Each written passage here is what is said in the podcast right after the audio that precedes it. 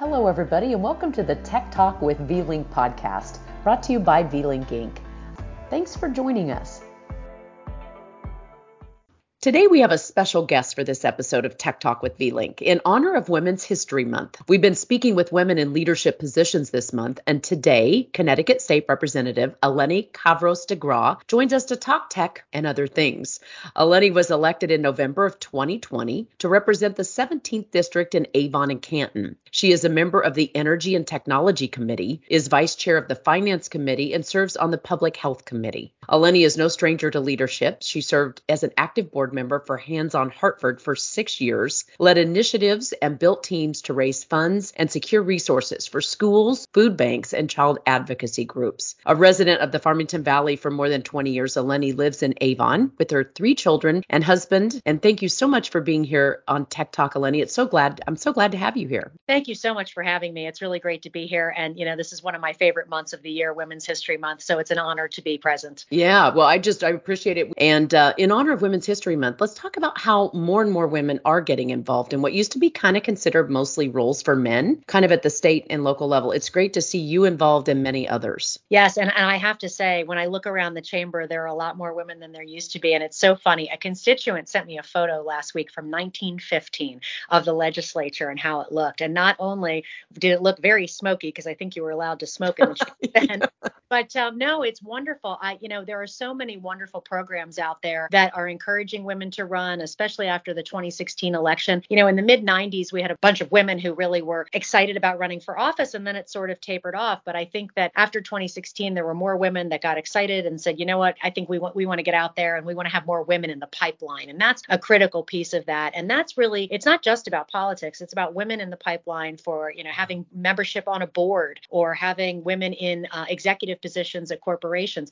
I actually served on the governor's transition team. Um, a, it was a very short position for about three weeks, and I was on the women's subcommittee. And one of the things that we recommended to the governor was that for any board that um, had uh, received funding from the state, any company that received funding from the state, that that board would have a makeup of 50% women. And the reason we made that mm-hmm. recommendation, which some people were like, why would you even need to do that? Well, actually, when women serve on boards of corporations, that corporation is less likely to have fiduciary errors. So we thought that was a really oh. interesting finding um, because for some reason, when women are at the table, when women are in the room where it happens, sometimes the Zoom where it happens, they're more likely to ask questions and and not just nod along as things are happening. We all do better when we have more information to make better decisions. For sure. And uh, you know, as a woman, and I know you and I've talked before, I think sometimes we struggle with that work-life balance. I know you have a family, you have three yep. kids, um, you volunteer, you work as a state representative. How do you how do you achieve work life balance? Well, uh, some days are better than others. I'll be honest. Um, you know, funny. I, I was listening to um, Judge Brown, who's going through the Supreme Court uh, hearings right now, and she said, you know, sometimes she was a better mother than than others. You know, it's not just women who work outside the house; it's women who are working at home with their families as well. For me, the best thing you can do is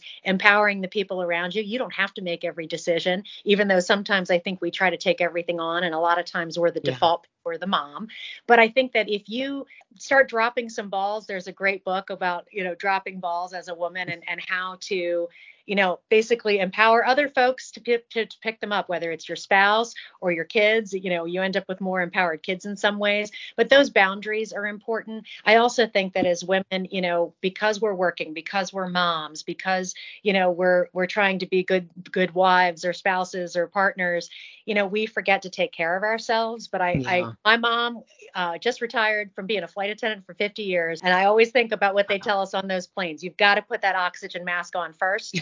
and um, so I, I try to put my oxygen mask on first because I am a much better parent, a much better uh, partner, and a much better legislator when I know that I have taken care of my basic needs and and and whatever works for you. I mean, even if it's five minutes in your day, you could fit it all in. You know, fitting yeah. it all in for sure is tough because we love to talk tech here at yeah. V-Link. You're on the Energy and Technology Committee. Yes. Any initiatives at the state or local level that are currently in the works, especially in regard to technology, that we we would want to know about? Well, I have to say, you know know, I part of my interest in being on the Energy and Technology Committee was I had had interest in being on the Environmental Committee. So part of the reason I wanted to be on that committee was it's not typically a committee that women have served on in the past. Yeah, so we right. wanted to get women on that committee. Number one. Number two, um, because of the energy focus, and there's so much technology, uh, you know, coming and already here for green initiatives. That was part of my interest. You know, I would say just this week we heard about some fascinating things because we're constantly talking about when it comes to energy, making sure that the grid mm-hmm. is so fragile and how can yeah. we shore up the grid. So because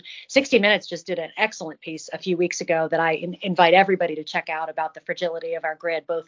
And so looking at mm-hmm. the technologies that are going to help us manage the energy, you know, we we look to sometimes to other countries to see what they're doing. We've heard about instead of a solar array, a solar array, say in a farmer field, farmer's field, you would see, you know, solar floating on various canals, and so then that's how they're grabbing mm-hmm. their mm. power, which I thought was a pretty interesting piece of technology. Yeah. Also, like there's companies out there, uh, including Tesla, but others as well, that have developed solar panels for roofs that are actual shingles. So instead of having the big panel, oh, you cool, individual shingles that are, you know, taking in that energy.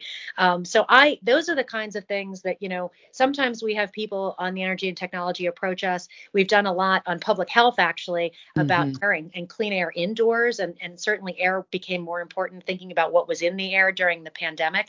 So even listening to people talking about ways to, you know, clean the air, and it's not just a HEPA filter anymore and, and what's the what are best practices. So I think that there are so many interesting um, companies that we have here in Connecticut that are doing so many fascinating yeah. things, variety of fields, you know, whether it's, you know, biotech or, you know, technology in terms of, um, you know, the the energy crisis or in terms of our climate crisis. I mean, there's so many I always say with chaos and crisis comes opportunity. And that's yeah. where I think all of these startup companies are so fantastic because they are able to come up with these amazing solutions. Then they get their capital and then they're able to be in the market and really be competitive. And we are just getting better and better, I think, for companies in Connecticut. And we are actively looking at ways that we can really capture all of these young people who mm. are to our fantastic schools, have them stay here so that way they can staff these companies that want to build here.